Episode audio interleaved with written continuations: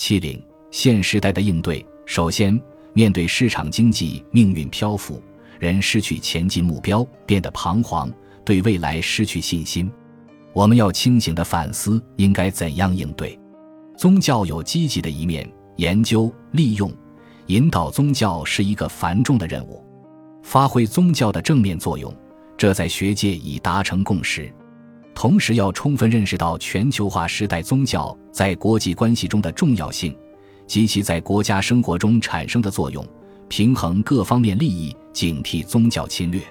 社会主义者作为无神论的实践者，要加强无神论宣传，批判宗教。但我们不能简单的把宗教信仰等同于迷信，仅仅停留在十八世纪科学与理性的角度批判宗教，认为信教就等于落后、愚昧。在引导宗教与社会主义相适应的过程中，突出以人为本，在社会主义初级阶段的劳动实践的前提下，分析劳动的异化与克服，正确认识和引导宗教。其次，我们还应该看到。现时代精神运动中有对宗教进行否定的倾向，西方宗教的一神论信仰，使得他们对无神论有自己的认识传统和历史演变过程。在今天，突破不同宗教以及不同门派的狭隘，实现万教归一、道法自然，是历史发展的必然。作为新兴宗教的德教，就倡导五教合一。同时，德教告诫人们不要因为敬神而迷失人的本性，不要迷失在信仰中而无法开创自己。服鸾似乎是封建迷信的东西，但在德教中，在服鸾时甚至可以和神辩驳。德教认为事事依赖神，遵从神可能扼杀人的潜能。当今一些大德主张打破宗教藩篱，直接启发人的良知善行。佛教高僧在面向社会弘扬佛法时，同时也弘传道家和儒家的经典。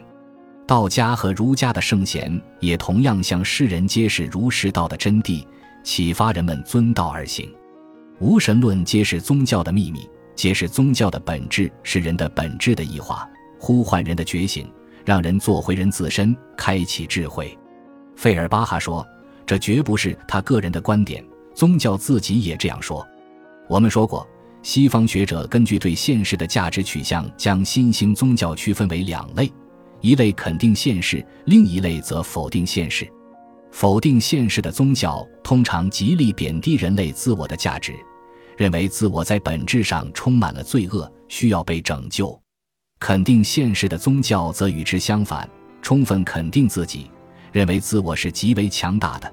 引导人们从强加在自己身上的各种限制和约束中解脱出来，使自己的真实能力和潜能得以发挥。其主流思潮就是对人的价值的肯定。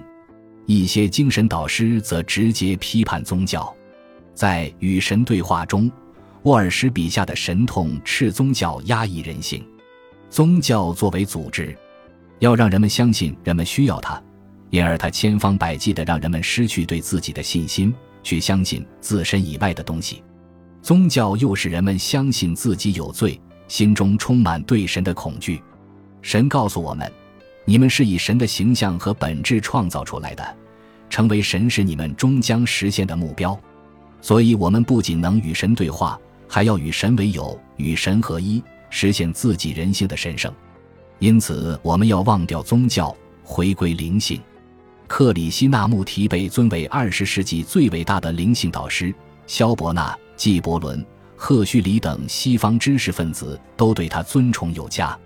他告诉我们：我们并不需要指导，而需要觉醒。每个人都有无穷的潜力。纽约大学社会科学院教授拉普布里吉博士在评价克里希那穆提时说：“克里希那穆提更多关注的是文明和宗教的罪恶，他否认经验的可转让性。”拒绝包括他自己在内的任何精神性的指导。克里希那穆提关心的只有一件事，即使人类获得自由。